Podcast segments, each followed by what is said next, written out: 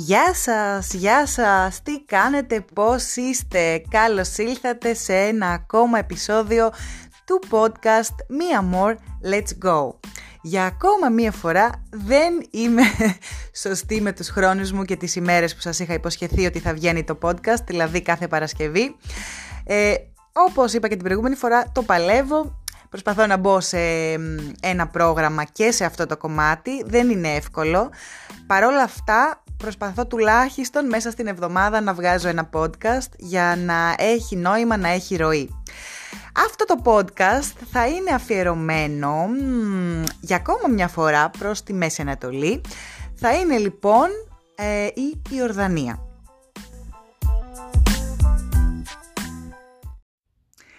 Ναι, ναι, η Ιορδανία, ένας προορισμός πολύ ιδιαίτερος.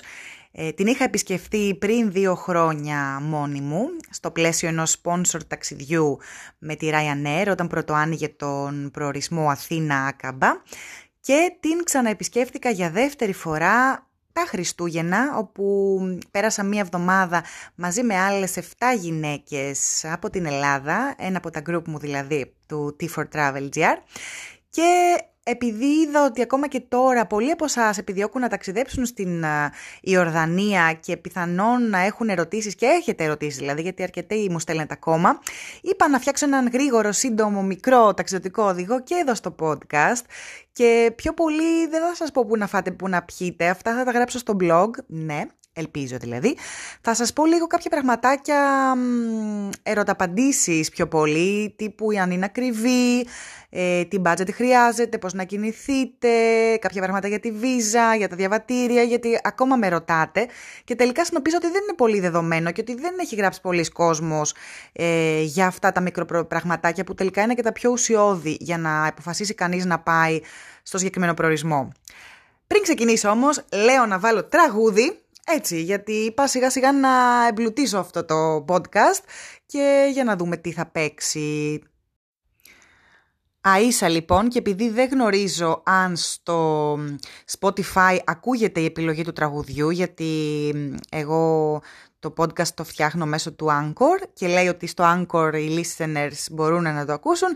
Παιδιά είναι το αγαπημένο μου τραγούδι το οποίο ξεκίνησα να το ακούω στη, στο Μαρόκο και έχει συνδυαστεί πλέον με Μαρόκο, με Ιορδανία, ε, σε κάθε ταξίδι που κάνω με group μου εκεί. Οπότε, Αΐσα λοιπόν, Αΐσα έκουτε μουά, ε, αν δεν μπορείτε να ακούσετε τέλος πάντων στο Spotify. Πάμε να δούμε λοιπόν τι γίνεται τώρα με την αγαπημένη Ιορδανία. Ε, η Ορδανία είναι ένας προορισμός όπου επειδή αεροπορικές low cost ε, πετάνε μέχρι εκεί πάρα πολύ, με πάρα πολύ οικονομικά εισιτήρια, ίσως κάποιος στην αρχή νομίζει ότι τέλεια, πάω όπως και το Μαρόκο σε μια πολύ φθηνή χώρα. Και το λέω γιατί και εγώ την πάτησα. Η Ορδανία λοιπόν δεν είναι φθηνή όπως οι χώρες της Βόρειας Αφρικής παιδιά. Είναι μια αρκετά ακριβή χώρα όπου πέρα από το street food όπου αλλού καθίσετε να φάτε δεν υπάρχει περίπτωση να μην χαλάσετε σίγουρα το λιγότερο 20 ευρώ. Ξεκινώντας όμως από το ενδεχόμενο ότι θα πάρετε την low cost αεροπορική που περτάει από Αθήνα για Άκαμπα, έχω να πω ότι ναι, χρειάζεστε διαβατήριο, εννοείται, αλλά παιδιά δεν χρειάζεστε βίζα από την Άκαμπα. Οπότε μην πάτε και αγοράσετε αυτή τη Jordan Pass που λέει, που είναι και πανάκριβη και λέει ε, εκμεταλλευτείτε και το ότι μέσα σε αυτό βρίσκεται και η προπληρωμένη ας πούμε βίζα γιατί αν πετάτε από Αθήνα προς Άκαμπα δεν χρειάζεστε βίζα, τη γλιτώνετε.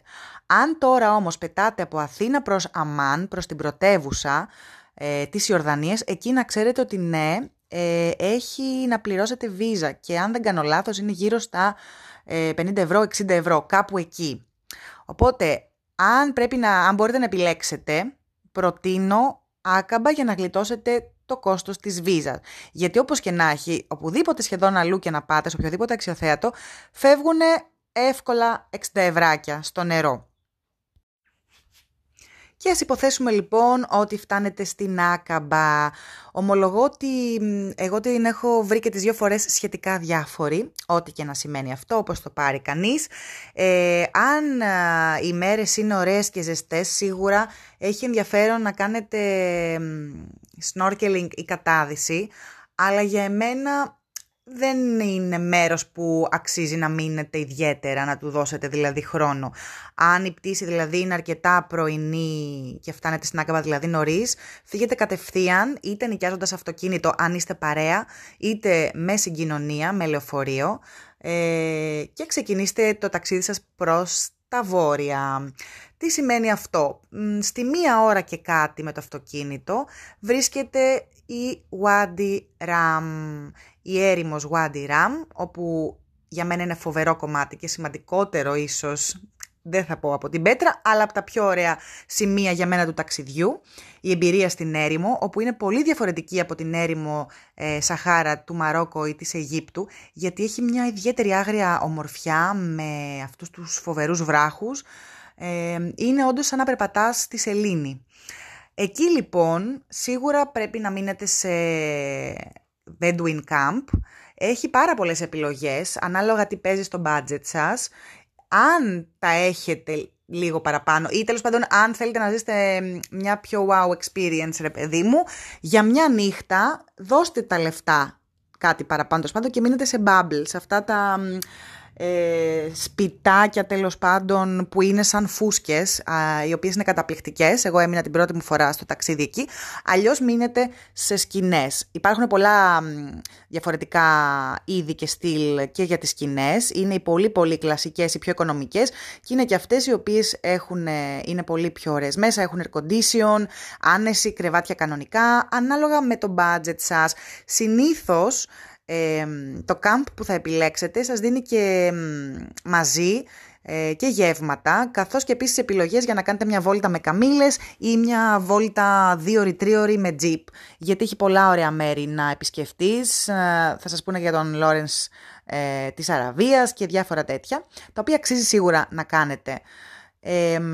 για μένα το ιδανικό είναι να μείνετε δύο βραδιές στην έρημο και όχι μόνο μία, εκτός αν έχετε πολύ συγκεκριμένες ημέρες, τύπου πέντε μέρες μόνο. Οπότε, OK, εκεί αρκεί και η μία μέρα. Αλλιώς, η πιο ωραία εμπειρία είναι να μείνετε τη μία μέρα σε ένα κάμπ και τη δεύτερη σε ένα διαφορετικό κάμπ, το οποίο μπορεί να είναι και χήμα έξω, ανάλογα πάλι με την περίοδο που θα επισκεφτείτε τη χώρα. Να πω εδώ ότι επειδή η Wadi Ram, το Wadi Ram όπως το λέει κανείς δεν ξέρω, η έρημος Wadi Ram θα έλεγα, είναι National Park, ε, έχετε να πληρώσετε και μια είσοδο παιδιά, η οποία είναι περίπου, αν δεν κάνω λάθος, στα 5 ευρώ. Μην το ξεχνάτε, είναι στάνταρ κόστος. Από εκεί και πέρα, συνεχίζοντας προς τα πάνω, φυσικά έρχεται η ώρα της Wadi Musa. Η Wadi Musa τι είναι, είναι η πόλη ουσιαστικά που βρίσκεται και η, η, η famous, η διάσημη πέτρα και το γνωστό σε όλους ε, θησαυροφυλάκιο. Ε, εκεί πριν ε, αφιερώστε και εκεί δύο μέρες γιατί όμως, δύο νύχτες θα έλεγα γιατί. Γιατί την πρώτη μέρα ε, μη φύγετε κατευθείαν φορτσάτη για να μπείτε μέσα και να περιηγηθείτε στην πέτρα. Πηγαίνετε πρώτα στην Little Πέτρα, όπου είναι πολύ λίγο έξω από την πόλη, δεν πας περπατώντας βέβαια, πάρτε ένα ταξάκι, δεν θα σας πάρει πάνω από 5-10 ευρώ το πολύ, να σας πάει μέχρι εκεί, είναι λιγότερο τουριστική, είναι πραγματικά υπέροχη, είναι όντως μια μικρή πέτρα, με πολύ λιγότερο κόσμο και πολύ άνεση στο να κινηθείς, να βγάλεις φωτογραφίες σου, να καθίσεις, να χαζολογήσεις και να πάρεις την πρώτη γεύση πριν ε, την επόμενη μέρα επισκεφτείς την καταπληκτική ε, πέτρα. Στην Little Πέτρα που σας λέω τόση ώρα είναι free, δεν υπάρχει είσοδος. Στην ε, κανονική πέτρα είναι 50 Jordanian, ε, πώς τα λένε, όχι dirham, αυτά είναι του Μαρόκο, ε, δινάρια τέλος πάντων, δηλαδή 64 ευρώ είσοδο παιδιά και κάποιοι που μου λένε αν αξίζει όχι το Petra by Night, εκεί να έχετε υπόψη ότι είναι άλλα 21 ευρώ. Προσωπικά εγώ το έκανα την πρώτη φορά, δεν τρελάθηκα, δηλαδή για 21 ευρώ ε, περπατάς, και είναι ωραίο γιατί δίπλα το έχει φαναράκια σε όλη τη διαδρομή που είναι όμορφο, πολύ ρομαντικ, αλλά φτάνοντας ας πούμε στο χώρο που είναι το θησαυροφυλάκιο και που κάθεσαι κάτω, Δεν τρελάθηκα. Είναι ένας τύπος ο οποίος παίζει μουσική για λίγο με κάτι σαν φλογέρα. Και μετά ανάβει, ας πούμε, ανάβουν τα φώτα για να δεις το θησαυροφυλάκι, το οποίο είναι κάτι πολύ φώτα, άσχημα για μένα, το οποίο το κάνουν έτσι για να μην βγάλεις πολύ ωραίες φωτογραφίες, θεωρώ. Ε, δεν χάνετε κάτι. Παρ' όλα αυτά, ναι, να υπολογίσετε, είπαμε ότι έχοντας στο μυαλό μας ότι, δεν θα πάτε, ότι θα πάτε από άκαμπα, οπότε δεν έχετε βίζα που είναι γύρω στα 60 ευρώ.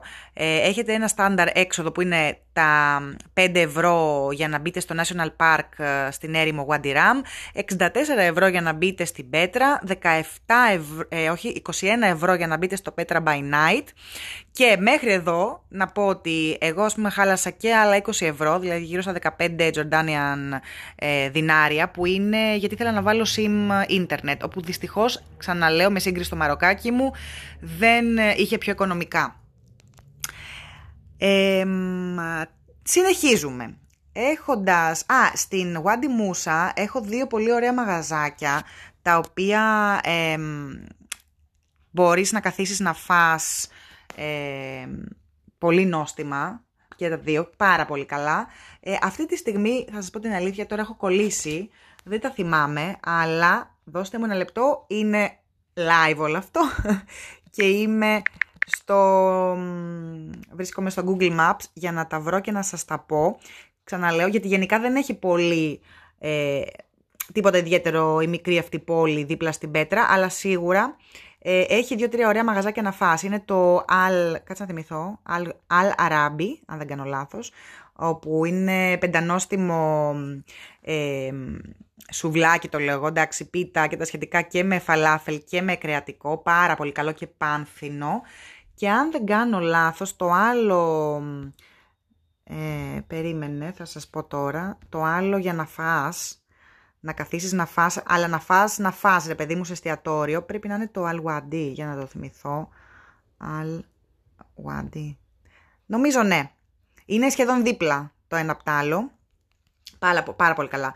Και μετά ε, έχει ένα πολύ ωραίο bakery εκεί, ε, το Sanabel Sweets and Bakery. Οπότε σας έχω φτιάξει και για γλυκό και για φαγητό, είστε κομπλέ και με γεμάτο στομάχι στην πέτρα. Καλό είναι να έχετε πάρει πριν μπείτε στην πέτρα και μαζί σας οπωσδήποτε νερό και κάτι να τσιμπολογήσετε γιατί η διαδρομή είναι πάρα πολύ μεγάλη και εφόσον φτάσετε μέχρι το μοναστήρι στην κορυφή που για μένα είναι καταπληκτική εμπειρία παρόλο που έχει αρκετό ανέβασμα και please μην παίρνετε αλογάκια, γαϊδουράκια και τα λοιπά, παιδιά, με τα πόδια. Αλλιώς μην το ανεβείτε, ειλικρινά, άμα δεν το έχετε ή δεν μπορείτε, μην ανεβείτε, αλλά μην πάρετε και γαϊδουράκια, please. Είναι τα κακόμοιρα, είναι κρίμα. Ε, σταματάω εδώ το κομμάτι της πέτρας, γιατί δεν θέλω να είμαι ούτε φορτική, ούτε να λέω πάρα πολλά σε ένα podcast θα προχωρήσουμε στην uh, Dead Sea, στην νεκρά θάλασσα. Για μένα η γενικότερη εμπειρία δεν ήταν τόσο συναρπαστική όσο περίμενα γιατί η, η μόνη προσβάσιμη παραλία δημόσια, δημοτική τέλος πάντων που μπορείς να πας ε, εντάξει, δεν είναι τώρα παραλία παραλία, είναι, λίγο, είναι και λίγο βρώμικη, είναι και λίγο αλλιώς και έτσι και αυτά. Έχει ένα κόστος πάλι και εκεί μια είσοδο γύρω στα 20 περίπου ευρώ.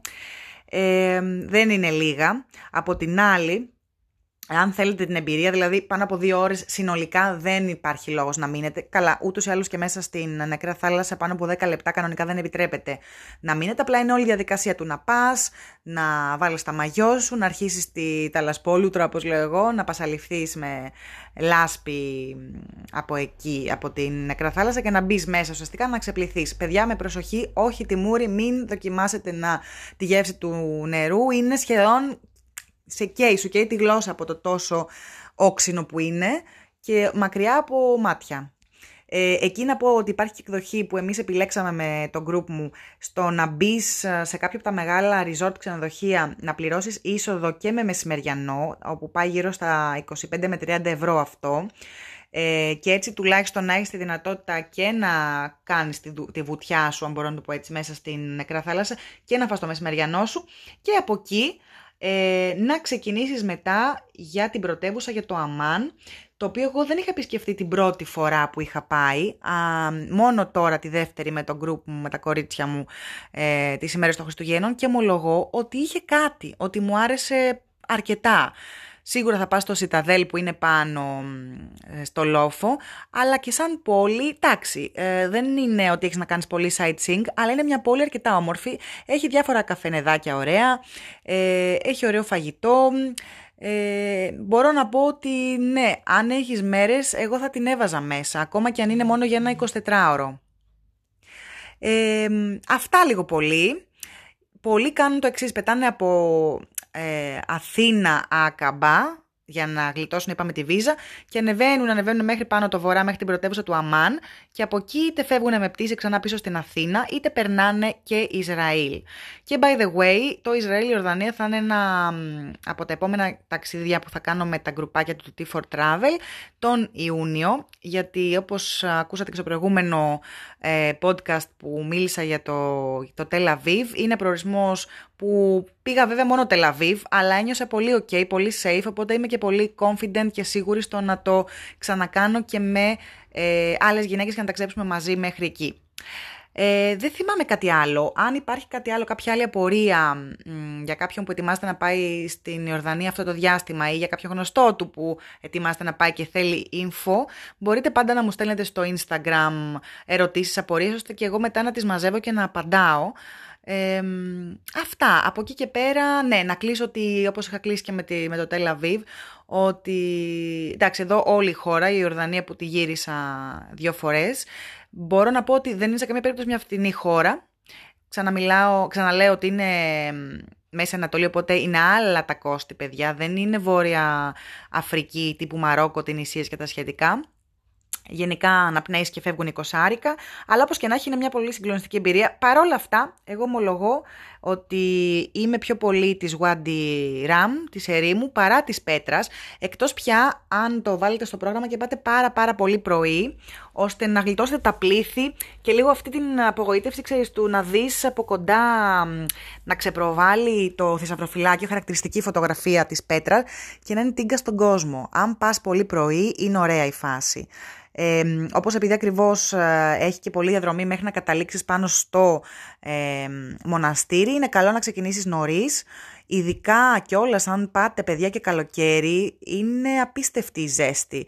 Ομολογώ ότι εμείς που πήγαμε Δεκέμβριο ψιλοκριώσαμε, αλλά από την άλλη όλες λέγαμε ότι ήταν μια πολύ ωραία περίοδος, ώστε να μην καταϊδρώσεις, να μην ζοριστείς πάρα πολύ και να ανέβεις χαλαρά μέχρι την κορυφή, μέχρι το μοναστήρι. Γιατί άλλο το θησαυροφυλάκιο και άλλο το μοναστήρι, έτσι. Είναι συνολικά μπορείς να φας και 6 ώρες και 7 ώρες εκεί μέσα. Από την άλλη που κάποιοι με έχουν ρωτήσει δεν αξίζουν δύο μέρες κατά τη γνώμη μου ε, να μπείτε δύο φορές στην Πέτρα εκτός πια αν είστε full της ιστορίας θέλετε να βγάλετε πολλές φωτογραφίες θέλετε να διαβάσετε ή να έχετε και ο ταξιδιωτικό οδηγό όχι ταξιδιωτικό sorry έναν οδηγό guide εκεί μέσα που θα σας πει και θα σας δείξει. Οκ, okay, εκεί πάω πάσο. Ε, αυτά νομίζω, δεν θέλω να κάνω μεγάλους, μακρυς, μα, μεγάλους μα, ε, ταξιδιωτικούς οδηγούς εδώ στο podcast.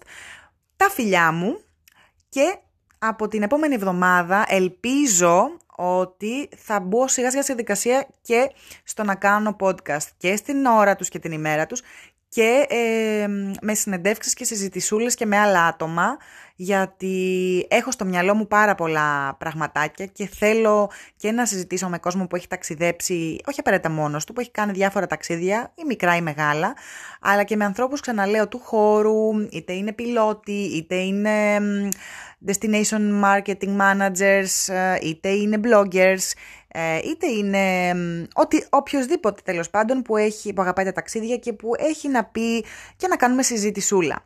Φυσικά θα μου άρεσε πάρα πολύ να προτείνετε κι εσείς με ποιους θέλετε να κάνω συνεντεύξεις και συζητήσεις, ώστε σιγά σιγά να το ενσωματώνω στα επόμενα podcast του Mia More Let's Go.